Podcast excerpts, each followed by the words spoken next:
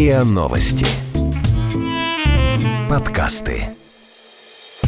Как? Как вы? Как? Это дар Как такой? вы это? Как вы это делаете? Как? А давайте попробуем разобраться. Как вы это делаете? Так. Разговор с теми, кто делает. Здравствуйте, это подкаст «Как вы это делаете?». Меня зовут Наталья Лосева, и здесь я говорю пристрастно с людьми, которые делают невозможное, неоднозначно и интересно.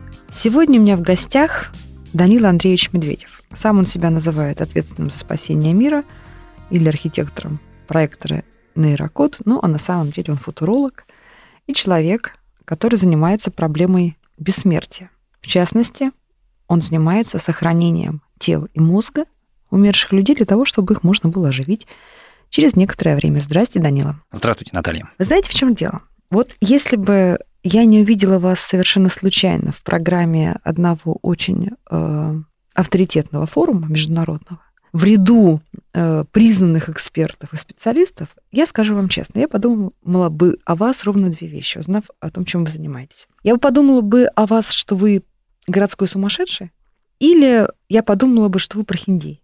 Ну, мало ли знал мир мошенников, который спекулировал на самом, наверное, болезненном. Как же остаться живым во все века? Но вот выясняется, что вы точно не сумасшедший и, похоже, даже не прохиндей. У меня будут, наверное, два таких основных блока вопросов. Один блок рациональных вопросов, прагматичных, а второй э, морально-этических. Давайте начнем, наверное, с рациональных вопросов. Это правда, что вы заморозили мозг собственной бабушки? Да, это правда, конечно. Зачем вы это сделали? Для того, чтобы у нее был в будущем шанс вернуться к жизни. А как она вернется к жизни? Ну, Вы взяли информация- только, только мозг? информация о личности, она находится у нас э, преимущественно в мозгу, процентов на 99.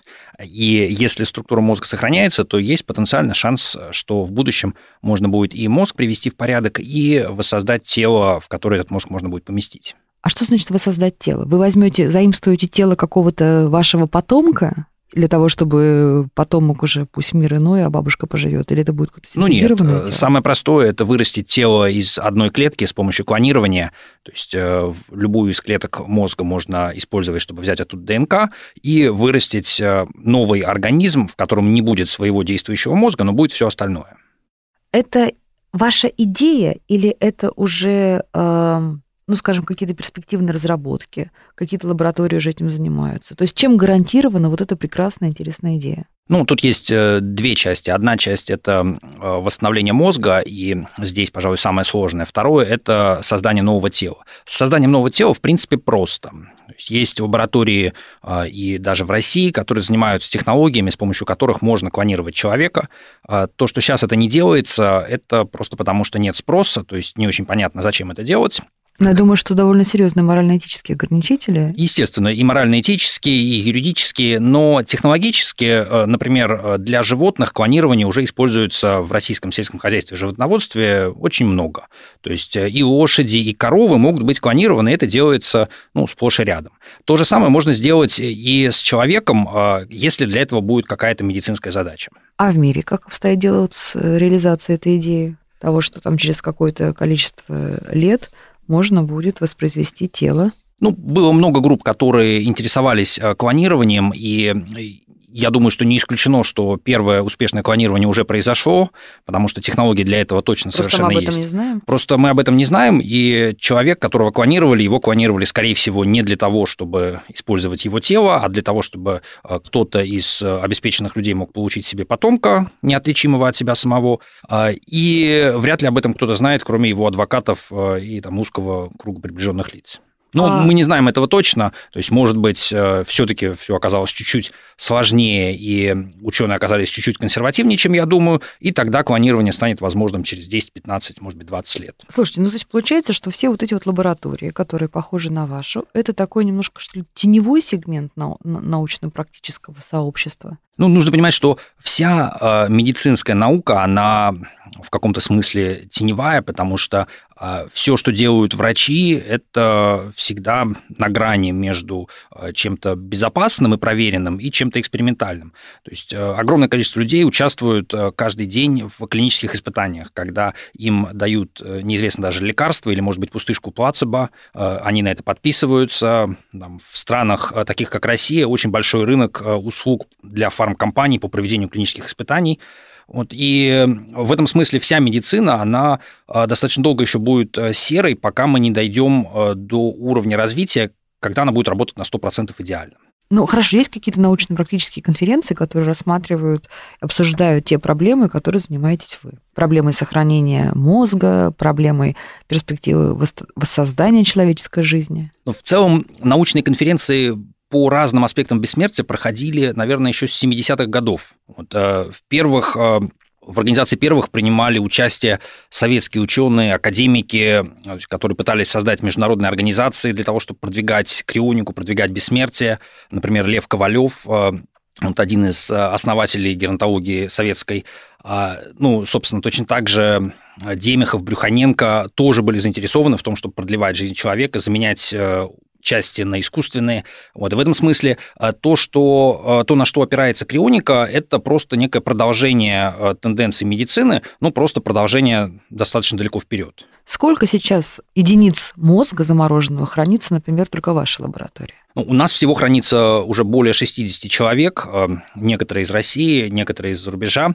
Вот, и то есть у вас хранится мозг, но вы говорите, хранится человек. А, да? Это да. тоже ведь не случайно, наверное. Вы знаете, э, вот вы когда э, понаблюдаете за телом только что умершего человека, пока его родственники решают вопрос, будут они все-таки подписывать договор на клонирование или нет, и вы сами почувствуете такой, э, такую философскую трансформацию, когда вот этот статус человека меняется буквально за секунду с мертвого тела на временно неживого человека и обратно на мертвое тело. То есть, как только родственники говорят, нет, мы все-таки не будем заключать договор, вы понимаете, что рядом лежит труп. Как только они говорят, что все-таки, наверное, мы решили, что мы подпишем э, и согласимся, э, вы понимаете, что у человека есть какой-то шанс. Я вот наблюдал такое несколько раз, когда был в морге, и вот ощущение такой вот философской трансформации, оно, конечно, не передаваемо. Ну, об этом мы поговорим с вами во второй части нашего разговора, и думаю, здесь у нас с вами будет, э, будет возможность э, подискутировать. Хорошо. Итак, э, более 60 единиц человеческого мозга, да, или людей, как вы говорите, человеков, сказала бы я. И, и насколько я знаю, у вас там еще животные, животных тоже замораживают. Да. Полностью тоже или только полностью или тоже только мозг? В большинстве случаев полностью, потому что они, как правило, сильно меньше, чем человек. А как это все выглядит? Вот как выглядит, во-первых, сама процедура? Процедура начинается э, похоже на э, операцию хирургическую по установке доступа к сосудистой системе, то есть то же самое, что делают врачи. Где это проходит? В больнице? Это проходит в морге или в больнице. Э, это может проходить, если там, Юридически вы как вы получаете доступ к этому телу? Мы получаем доступ после того, как родственники, либо сам человек дали нам либо волеизъявление, либо завещание, э, в котором написано, э, что э, должно произойти после смерти. То есть по закону сам человек может решать свою судьбу после смерти. Если он не решил, то решают за него его непосредственно наследники. Сколько времени проходит с момента, когда была зафиксирована смерть мозга? Смерть мозга не фиксируют в случае обычной смерти. Смерть мозга фиксируют, как правило, только если речь идет о трансплантации. То есть для того, чтобы юридически можно было у живого человека забрать э, органы, для этого врачи, трансплантологи э, фиксируют смерть мозга. В обычном случае фиксируется просто смерть. Хорошо. Вот сколько проходит времени с момента того, с того момента, когда была зафиксирована смерть, до начала процедуры изъятия мозга для вот от нескольких минут до нескольких часов, в зависимости от того, насколько быстро нас оповестили, э, где это все находится, в Москве или где-то далеко.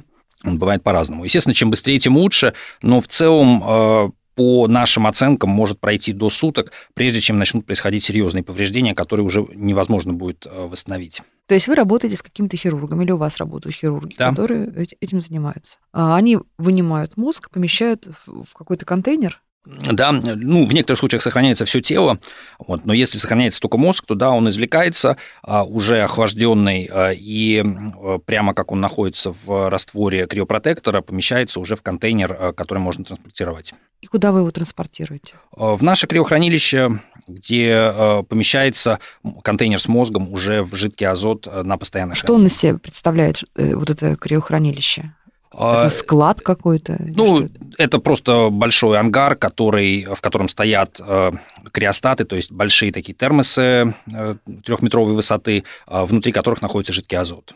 А они охлаждаются с помощью электричества? Нет, жидкий азот, он сам по себе имеет температуру кипения минус 196 градусов. И не нуждается в энергетической какой-то... И он нуждается только в том, чтобы его периодически доливать. То есть он производится на заводах больших, э, которые производят э, сжиженные газы, э, и доставляется специальным транспортом в цистернах криогенных и просто заливается в сосуд ЮАРа. Это охраняемая территория? Да, там постоянно находится один наш сотрудник, который следит за там, всем, как работает оборудование, занимается всякими делами по поддержке техники и охраняет. И сколько стоит сегодня вот так вот себя завещать себя на крионирование? А сохранение всего тела стоит 36 э, тысяч долларов, а сохранение только мозга стоит 12 тысяч. Хорошо. И вот значит, человек принял решение, или вы родственники, он стал вашим клиентом. Вы что гарантируете семье этого или этому человеку? Мы гарантируем по договору только одну вещь, что мы, во-первых, э, обеспечим э, столько, сколько потребуется хранения, а во-вторых, э, когда появится техническая и экономическая возможность для того, чтобы попробовать оживление, то мы попробуем это сделать наилучшим возможным способом. Когда вы говорите «мы», вы предполагаете именно себя или уже это будут ваши последователи во втором, третьем, четвер- четвертом поколении? Я лично рассчитываю, что это буду я и, возможно, другие э, участники проекта сейчас, потому что э, реально наша задача это не быть крионированными, а наша задача прожить достаточно долго для того, чтобы появились технологии радикального продления жизни, чтобы мы просто могли перестать стареть и не умирать. Например, Крионика это план Б. Например, какие, какие технологии радикального продления жизни для вас, как для футуролога, выглядят наиболее реалистичными, да, чтобы мы все-таки э, нашим слушателям дали понять, что вы рассуждаете не как фантазер, а как ученый. Самое реалистичное для меня это технологии, которые можно отнести к киборгизации, то есть э, возможность подключиться к человеческому организму, например, кровеносной системе, а, и дальше через эту кровеносную систему мы можем влиять на работу органов, а, мы можем влиять на уровень э, различных гормонов, э, информационных молекул, которые управляют э, тем, в каком режиме наши органы и клетки функционируют. А, и, по сути, мы таким образом можем перепрограммировать организм. Сейчас есть э, несколько проектов, которые берут начало еще в работах э, украинских геронтологов, э, Ирины Пишель еще в 80-е годы, работах, когда молодое животное, то есть крысу, подключали с помощью трубок к кровеносной системе старой крысы. И выяснялось, что старая крыса может быть немножко омоложена за счет того, что в ее кровеносную систему попадает молодая кровь. Потом ученые стали проводить эксперименты на других животных, сейчас уже проводят на людях, и анализируют, какие именно именно сигналы э, с кровью э, старый организм получает. Понятно, что мы пока еще находимся очень далеко от того, чтобы можно было человека взять и омолодить таким образом. Это пока только эксперименты. Но, на мой взгляд, это одна из самых перспективных э, возможностей. Но все-таки, если вы не успеете, в ближайшее время, вернее, как человечество, ваши коллеги-ученые не успеют в ближайшее время поставить на поток вот эту киборгизацию организма. А что вы будете делать? Сколько, во-первых, может храниться максимальный срок вот этот мозг, который был заморожен в начале 21 века? Там практически нет ограничений, потому что при температуре жидкого азота все химические процессы останавливаются практически полностью. То есть это может быть 10 тысяч лет, это может быть 50 тысяч лет. Там уже приходится беспокоиться о таких э, ничтожных воздействиях, как э, воздействие фоновой радиации э, или высокоэнергетичных частиц из космоса. То есть эм, мы привыкли к тому, что, ну, собственно, время идет везде одинаково, но когда вы что-то охлаждаете до очень низкой температуры, то молекулы просто перестают двигаться. А если они перестают двигаться, значит, они перестают реагировать друг с другом. И все, время останавливается. То есть ограничений тут нет никаких. Важно, чтобы организация существовало столько, сколько потребуется. Как вы это делаете? Разговор с теми, кто делает. Слушайте, а вообще какие есть успешные опыты или эксперименты, которые доказывают, что вы не ошибаетесь, и что после размораживания вот этот мозг человека, который пролежал несколько десятилетий, сохранит свою функциональность? Экспериментов есть, э, наверное, уже не одна сотня а, на разных животных, на разных органах, а, некоторые эксперименты на людях, некоторые эксперименты на небольших экспериментальных животных. И закономерность там простая. Чем а, мельче объект, тем лучше мы умеем его сохранять. То есть, к примеру, эмбрионы человека мы в жидком азоте сохраняем идеально, и потом можем пересаживать, и из них нормально развивается ребенок. Если речь идет про органы, то для млекопитающих, например, для кролика или для свиньи, удавалось практически идеально сохранять крупные органы, такие как э, печень или почка. То есть э, мы понимаем, что это пока еще не целый организм, но это уже довольно большая структура, которую удавалось сохранять при температуре жидкого азота, потом пересаживать э, животному, и он, и он нормально функционировал. А из всего этого можно заключить, что, в принципе, то, что мы сейчас делаем при криосохранении людей, дает нам какие-то неплохие шансы на то, что, например, мозг будет сохранен хорошо, и в будущем можно будет его восстановить. То есть пока, к сожалению, мы еще не приблизились э, к тому, чтобы у нас было обратимое криосохранение для человека. Ну, точнее как, а, если нас интересует срок а, несколько часов, то это уже умеют делать, и в Америке, в Питтсбурге уже лет пять где-то идут клинические испытания на скорой помощи, когда человека помещают в такой, по сути, в анабиоз, то есть в криосон, охлаждая его до температуры несколько градусов выше нуля, то есть с 36 до плюс 5. И при таком состоянии он может быть неживым, то есть не будем называть его мертвым, но не функционирующим до 3-4 часов. И потом его можно обратно, ну, подключив, естественно, к оборудованию уже в больнице, можно его обратно нагреть, и он нормально придет в себя и будет жить.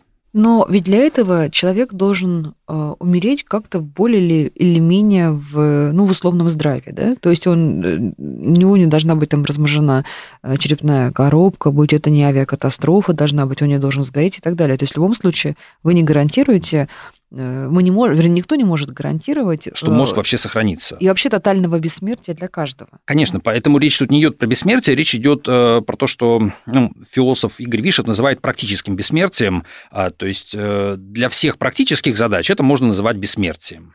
Да, да, конечно, это не вечность, но для обычного человека 500 лет или 1000 лет это уже очень много, уже практически вечно. То есть мы не привыкли мыслить такими категориями. Если вам кто-то пообещает и действительно даст возможность прожить тысячу лет, э, вряд ли вы это от бессмертия отличите, по крайней мере, первые 900 лет. Потом уже начнете беспокоиться. Понятно. Хорошо. Допустим, достаточно большое количество людей, достаточно ощутимый процент населения а, будет в состоянии, ну, по разным причинам, э, идеологическим, морально-этическим, материальным, будет в состоянии завещать себя, так сказать, на, для вот этого практического э, бессмертия.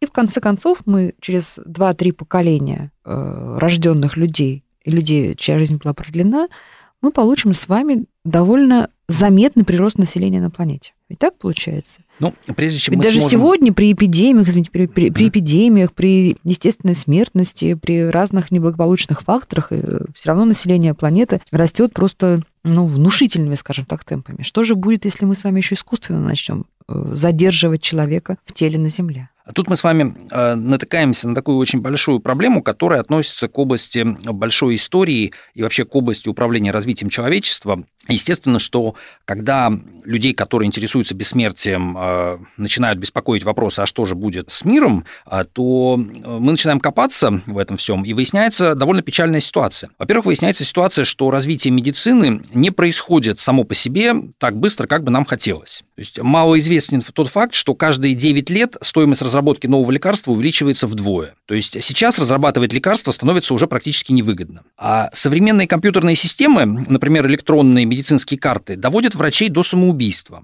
В Америке количество самоубийств среди врачей выросло за последние 10 лет на четверть. И врачи являются самой, самой подверженной риску категорией вообще среди всех, потому что им приходится тратить по несколько часов в день на заполнение электронных форм. То есть технологии – это такая а, палка двух концах. С одной стороны, мы привыкаем к тому, что они нам постоянно обещают какие-то новые результаты, а с другой стороны, как именно это произойдет, вот этим вот нам самим нужно заниматься. И поэтому, отвечая на ваш вопрос, мы не можем просто прогнозировать, что откуда-то возьмутся технологии э, для оживления криопациентов. Либо мы создадим заново систему для управления научно-техническим прогрессом, которая будет служить нашим целям, либо мы можем оказаться вообще в таких э, средних веках, темных веках, когда медицинский прогресс остановится, и хорошо, если у нас будет жидкий азот. Чтобы почему, почему медицинский прогресс становится? Ну, вот конкретная проблема, что во всех развитых странах стоимость э, системы здравоохранения уже достигает там, 14-15% от э, ВВП. Это значит, что каждый год приходится тратить все больше времени, э, все больше денег на все меньший результат. То есть в Америке, например, за последний год не выросла продолжительность жизни, а при этом расходы медицинские растут. Мы постепенно встаем на ту же самую траекторию. И может так получиться, ну, например, недавно выяснилось, что французская долгожительница Жанна Кальман, оказывается, была мошенницей, оказывается, нельзя прожить больше 120 20 лет, как она.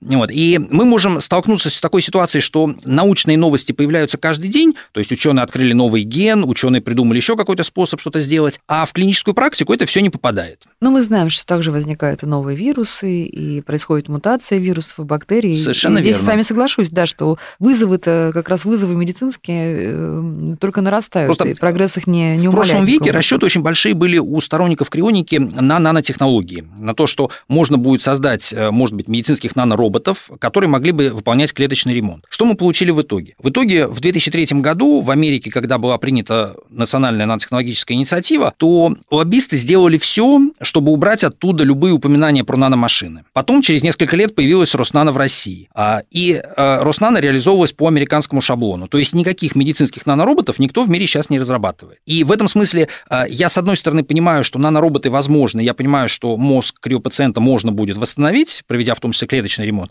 А с другой стороны, я понимаю, что если я сам а, или мои друзья не реализуют эти проекты, то никто другой нам не принесет нанороботов на блюдечке. А вообще сотрудники вашей компании, они каких специализаций? Вот, ну, и таких подобных вашей лаборатории? Я поняла, что есть врачи, наверное, какие-то нейробиологи, биологи. Кто есть врачи, есть э, биофизики, есть э, биологи, есть геронтологи, есть инженеры, есть люди совершенно, например, связанные с искусством. А, то есть... Э, они вам зачем люди, связанные с искусством? А дело в том, что он э, большую часть времени связан с искусством, но при этом может хорошо работать руками. Например, у нас был один участник, э, который был профессиональным бухгалтером, но его любимое хобби было брать инструменты и делать ремонт, чего угодно. Вот. В этом смысле Э, бессмертие – это такая область, э, и крионика – такая область, которая а, заставляет человека стать ну, человеком возрождения. То есть нужно научиться всему. Нужно научиться юриспруденции, нужно научиться медицине, самому делать операции, самому смешивать растворы, а, при этом читать научную литературу. А, и поэтому говорить о том, какая специальность, э, ну, как, как говорил Хайнлайн, это у муравьев есть специализация, а человек должен уметь все. А вы, кстати, с Российской Академией Наук каким-то образом э, общаетесь? У вас есть какое-то какое пересечение ваших, вашей практической деятельности? Ну, с Академией Наук общаться сегодня довольно бесполезно. С отдельными академиками, конечно, да. То есть э, и руководство Российского геронтологического общества, то есть э, Анисимов и Хавинсон поддерживают крионику, и Алексей Москалев, э, один из ведущих геронтологов и молекулярных генетиков России, поддерживает крионику.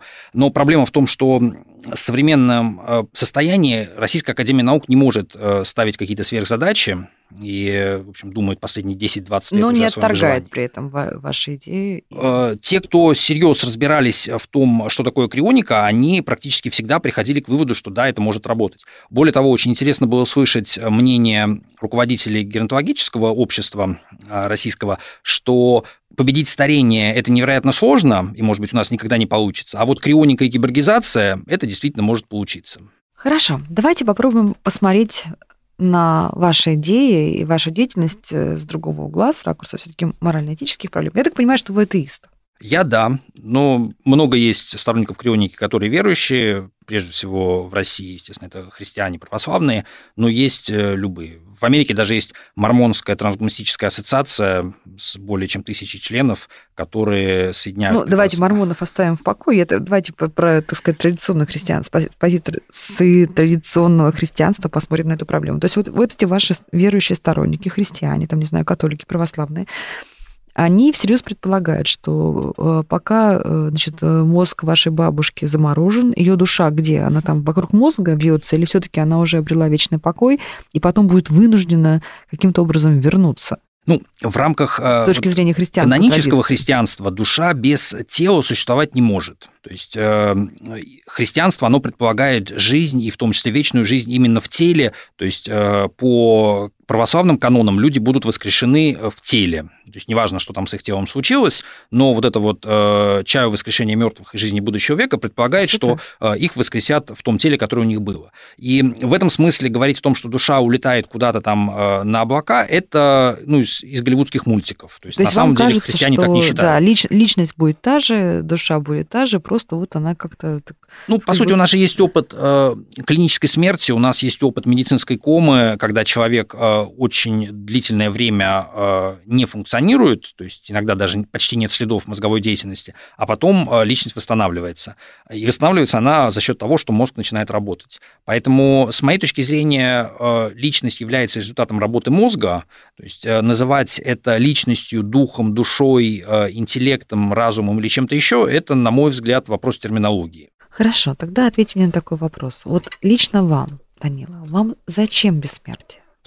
Как зачем? А Жить хорошо, потому что все хорошее, что в этом мире может произойти, может произойти, если я живу. То есть, если бы у меня была уверенность в том, что мы живем в мире каком-то многомерном, где есть реинкарнация или где есть э, воскрешение в каком-то потустороннем мире, в этом случае, конечно, э, обычное бессмертие было бы не нужно.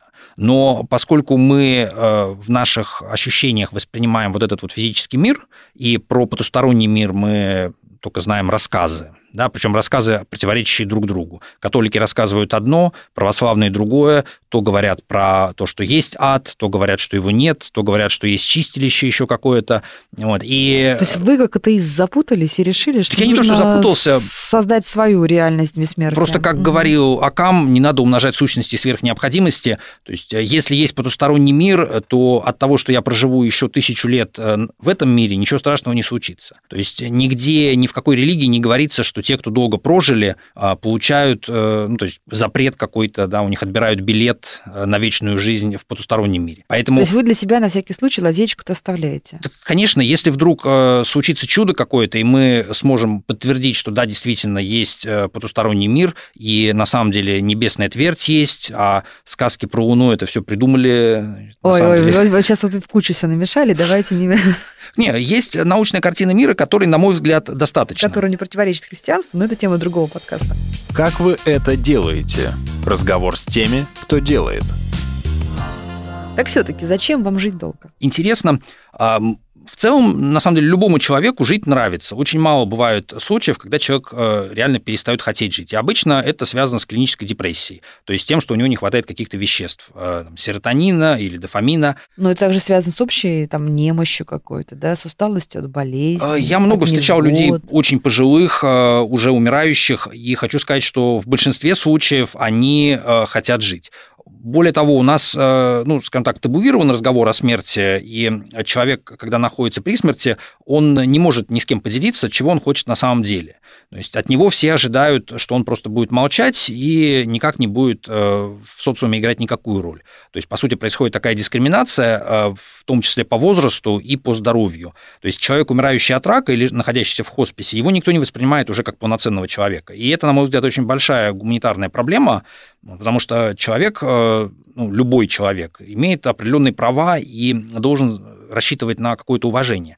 Вот. И в этом смысле, если мы каждого человека рассматриваем как э, ценного и ценим его жизнь э, и его личность, то в этом случае, сколько бы ему ни было лет, э, если он хочет жить, пусть живет. Ну, это какие-то гедонистические позиции, потому что, знаете, мне кажется, что как раз очень часто ведь ситуация такой счастливой старости, счастливого ухода из жизни, счастливой смерти, да, когда человек испытывает некую удовлетворенность от завершенной жизни, да, то есть парадокс. построен там дом, Если он дерево. хорошо себя чувствует, то тогда он не хочет уходить из жизни. Если он плохо себя чувствует, то он страдает, э, и иногда он хочет э, вылечиться, иногда он рассматривает смерть как единственное избавление, но если человек э, как раз находится в таком хорошем состоянии, что он мог что-то делать, у него есть любящие родственники, то в этом случае он не хочет уходить из жизни практически никогда. Ну, то есть вы, вам не кажется, что происходит некое обесценивание сам- самого феномена жизни, если Нет, она бесконечна? Это очень хорошо изучено за последние полвека, то есть когда изучали смертельно больных людей, как у них меняется отношение решения, то есть они там, в какой-то момент смиряются, но смиряются они просто потому, что это механизм психологической защиты. То есть рационально, если им дают какой-то шанс на продление жизни, на излечение, то они всегда его выбирают. То есть они тут же забывают о том, что они смирились, и тут же хотят э, пробовать снова как-то вылечиться. И, на мой взгляд, э, конечно же, человек должен думать о том, какой он сделал вклад в мир, он должен думать о том, как он другим людям помог, но это не отменяет того, что его жизнь тоже ценна, и он должен об этом тоже всегда помнить. Потому что, ну, например, тоже самоубийство, оно осуждается церковью, потому что церковь признает, что жизнь человека ценна, и заканчивать ее раньше времени – это грех э, Безусловно. преступления. И в этом смысле, если человек отказывается от лечения э, или отказывается в более широком смысле от возможности продления жизни, то, на мой взгляд, это тоже не очень хорошо. Не буду говорить, что это самоубийство, Ух ты, как, но... как вы вывернули. Вот я прям не, не, не согласна с тем, как вы вывернули, потому что э, все-таки это противоестественно, понимаете? Это не то, что дано природой, и даже не то, что дано вот этот э, аргумент, он очень этикой. известный, но все, что мы делаем, противоестественно. Одежда, здание, радио, подкасты – это все противоестественно. И э, философы на это очень четко отвечают. Они говорят, что то, что что-то является естественным, не означает, что это является хорошим. Например, чума, естественно, э, быть съеденным тигром – это тоже естественно. Но мы не говорим, что это хорошо. А эвтаназия тогда, вот аспект эвтаназии в вашей постановке проблемы, тогда как у нас трансформируется? Ну, эвтаназия, конечно, это э, грустно, потому что любая смерть человека – это грустно, и я здесь… Но вы э, можете предложить альтернативу а, в таком случае? Может я быть? считаю, что это должно было бы делаться, потому что так же, как, допустим, а, ну, в Соединенных Штатах, скажем, есть группы, которые сохраняют а, эмбрионы, неиспользованные при ЭКО, для того, чтобы ну, хранить их, и дальше, возможно, кто-то другой бы их использовал. То есть, по сути, они ценят даже не жизнь человека, а просто ценят потенциал этой жизни, который в эмбрионах есть. И в этом смысле я думаю, что если человек какой-то выбирает эвтаназию, то, конечно, нужно ему предложить возможность криосохраниться. А вдруг а, в будущем можно будет его вернуть к нормальной жизни, и те проблемы, из-за которых он хотел уйти, а, они будут сняты. Потому что когда человек выбирает эвтаназию просто из-за страданий, э, это, на мой взгляд, недостаточная причина, чтобы вот списывать его со счетов. Интересно. И тут возникает много вопросов еще и с таких этических, э, а, например, сколько общество должно потратить э, денег на то, чтобы заботиться о пожилом, об умирающем человеке, если при этом нужно жертвовать, допустим, здоровьем другого человека. Ну да, сегодня это неподъемная, между прочим, сумма, и поэтому если человек одинок и не богат, то получается, что вы его, в общем-то, лишаете шанса воспользоваться вашей услугой. И получается такая вот какая-то идея, с одной стороны, красивая, с другой стороны, она вполне себе такая для избранных. Ну, здесь э, сам человек решает, э, прежде всего, для себя, хочет он быть избранным или нет, потому что я здесь не готов согласиться, скажем, с э, сторонниками Федорова, которые говорят, что бессмертие должно быть либо абсолютно для всех и бесплатно, либо ни для кого. То есть, с моей точки зрения, конечно, лучше, чтобы оно было для многих, чем для немногих. То есть для тех, кто может э, платить за него? А, для тех, а, кому общество так или иначе может эту возможность дать. Потому ну, то есть, если какой-то выдающийся ученый или выдающийся писатель, общество говорит, да, мы вот голосуем за то, чтобы продлить жизнь. Да, и более того, таких случаев эпохи. было много, когда э, наша организация обращалась к родственникам э, умирающих людей, э, в несколько случаев даже э, таких было, э, и говорили, что мы бесплатно готовы организовать криосохранение, э, потому что там, вклад этого человека был очень большой. Например, это были кто? Ученые? Ну, я не могу сейчас назвать имена, ну, но ученые, сферу ученые, как правило. Это были ученые. Вот. Но, в принципе, разговоры... И что же, кто-то согласился на это? Э, да. То есть у вас сейчас в вашей коллекции есть в том числе и люди, чей научный потенциал, например, еще пригодится в будущем? Да, есть э, и как бы есть э, среди людей, э, которые были крионированы у нас, и деятели искусства, которые тоже много чего еще могут сделать, и философы. И в этом смысле, на мой взгляд, у каждого, ну, мы же вообще живем очень мало, то есть 70-80 лет, и только в 30 лет где-то человек начинает соображать хоть что-то, понимать что-то в этой жизни, а потом у него уже с 40 лет начинается старение, и лет в 60 уже проблемы со здоровьем. И Альцгеймер, который прогрессирует, у многих, как мы да, знаем. Да, И получается, что у человека есть 20-30 лет э, продуктивной только деятельности, из которых э, значительную часть времени он тратит на какую-то обычную карьеру, прежде чем он хоть там добьется какого-то успеха. Вот. И э, если бы мы могли эту, этот срок продлить хотя бы до 150 лет, то есть было бы не 80, а 150, то у людей вот эта вот фаза мудрости, она была бы намного длиннее, и мы, я думаю, что получили бы огромную от этого пользу, в том числе и в этическом плане, потому что, ну, реально я понимаю, что я в 38 лет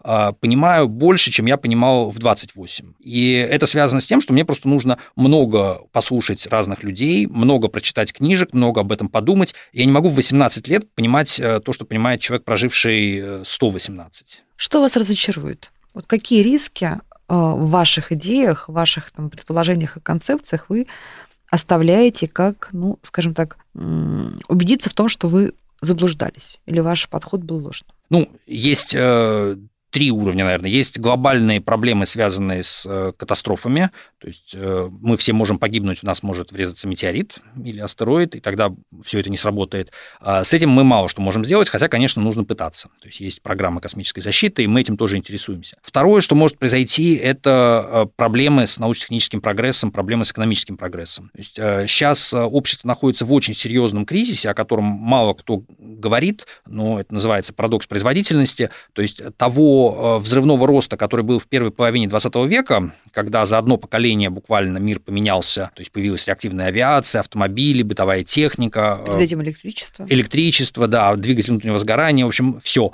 А сегодня мы имеем только интернет и мобильные телефоны. Ну, вот сейчас умные спикеры еще появились, колонки эти с искусственным интеллектом. А, которые... Ну, вы так прямо унижаете, я хочу сказать, э, ту технологическую революцию, которую мы Э, так много говорим. Э, да, в дело в том, что веке. мы говорим про То третью... есть она, она недостаточно радикальна, на ваш взгляд, э, по сравнению с периодом начала 20 века? Совершенно верно. Первые две промышленные революции, то есть первая, которая была связана с паром и с железными дорогами и сталью, а вторая, которая была связана с автомобилями, электричеством и там, многим другим, они намного оказались серьезнее, чем так называемая третья научно-техническая революция, которая связана, по сути, оказалась только с компьютерами и с коммуникационными сетями. То есть мы не получили ни роботов, ни генной инженерии, ни полетов на Луну. Э, То есть ни одна из самых ярких идей до сих пор, ну, скажем так, большинство самых ярких идей, завораживающих да, своими перспективами, не сбылась. Не. Ваша, а если ваша в ту же копилку попадет? не сбывшихся а, чаяний. Вот над этим нужно работать. Я говорю, что это второй риск э, очень серьезный. Если мы сможем э, восстановить работу механизма вот, вообще науки и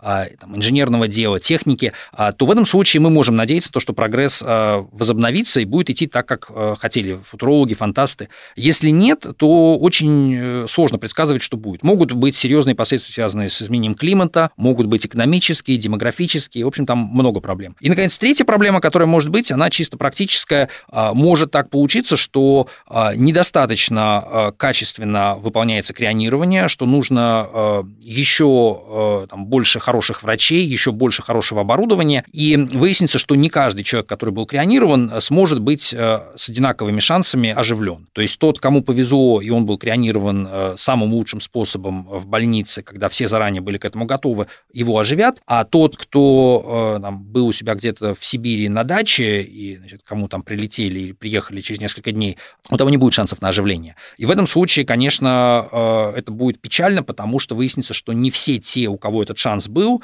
на самом деле смогут им воспользоваться. А те, кто вдруг по отчаянию оживут, и ученые смогут вселить, э, возродить э, физиологию жизни, могут сказать вам, зачем вы это сделали? Если человеку не понравится тот мир, в котором его оживили, то у него будет э, много вариантов э, обратиться к психотерапевту или к психиатру, принять э, какие-то препараты, которые вернут ему радость к жизни, а может быть поговорить со своим духовником, который ему объяснит, что сначала нужно 200 лет поработать на благо общества, и только потом можно наслаждаться своим бессмертием. Я не знаю точно, как это будет решено, но я Ну думаю, или естественным образом может дождаться следующей, так сказать, фазы естественной смерти, больше не может продлять. Быть, да, заболеть, простудиться, состариться лечиться. Да, и не лечиться после этого. Но, на мой взгляд, большинство людей, которые окажутся в мире будущего, они все-таки выберут э, жить в нем, потому что мы привыкли, что будущее все-таки оно должно быть более светлое, чем сегодняшний день, и мир будущего должен быть лучше, чем вчерашний. Не могу не проанонсировать нашу премьеру, э, подкаст, который мы недавно запустили, э, научно-популярный, он называется «Мы все умрем», но это не точно. Этот подкаст довольно оптимистично разбирает различные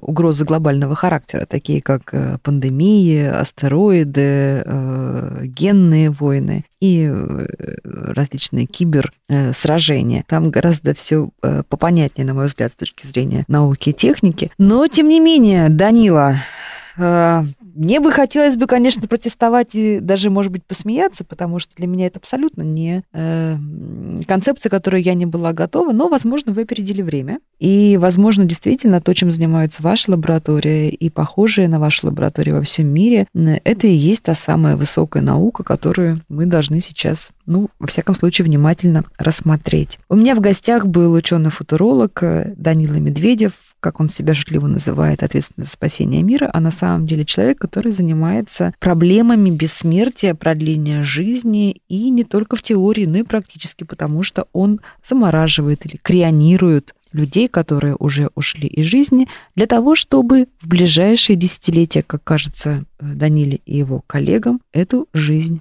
вернуть. Это был подкаст «Как вы это делаете?». Здесь я говорю пристрастно с людьми, которые занимаются невозможным, неоднозначным и интересным. Подписывайтесь на сайте ria.ru, в приложениях подкаста Apple Story, Google Play, комментируйте и делитесь с друзьями. Присылайте истории и вопросы на почту подкаст собачка.ру. Хорошо, если это будет аудиофайл.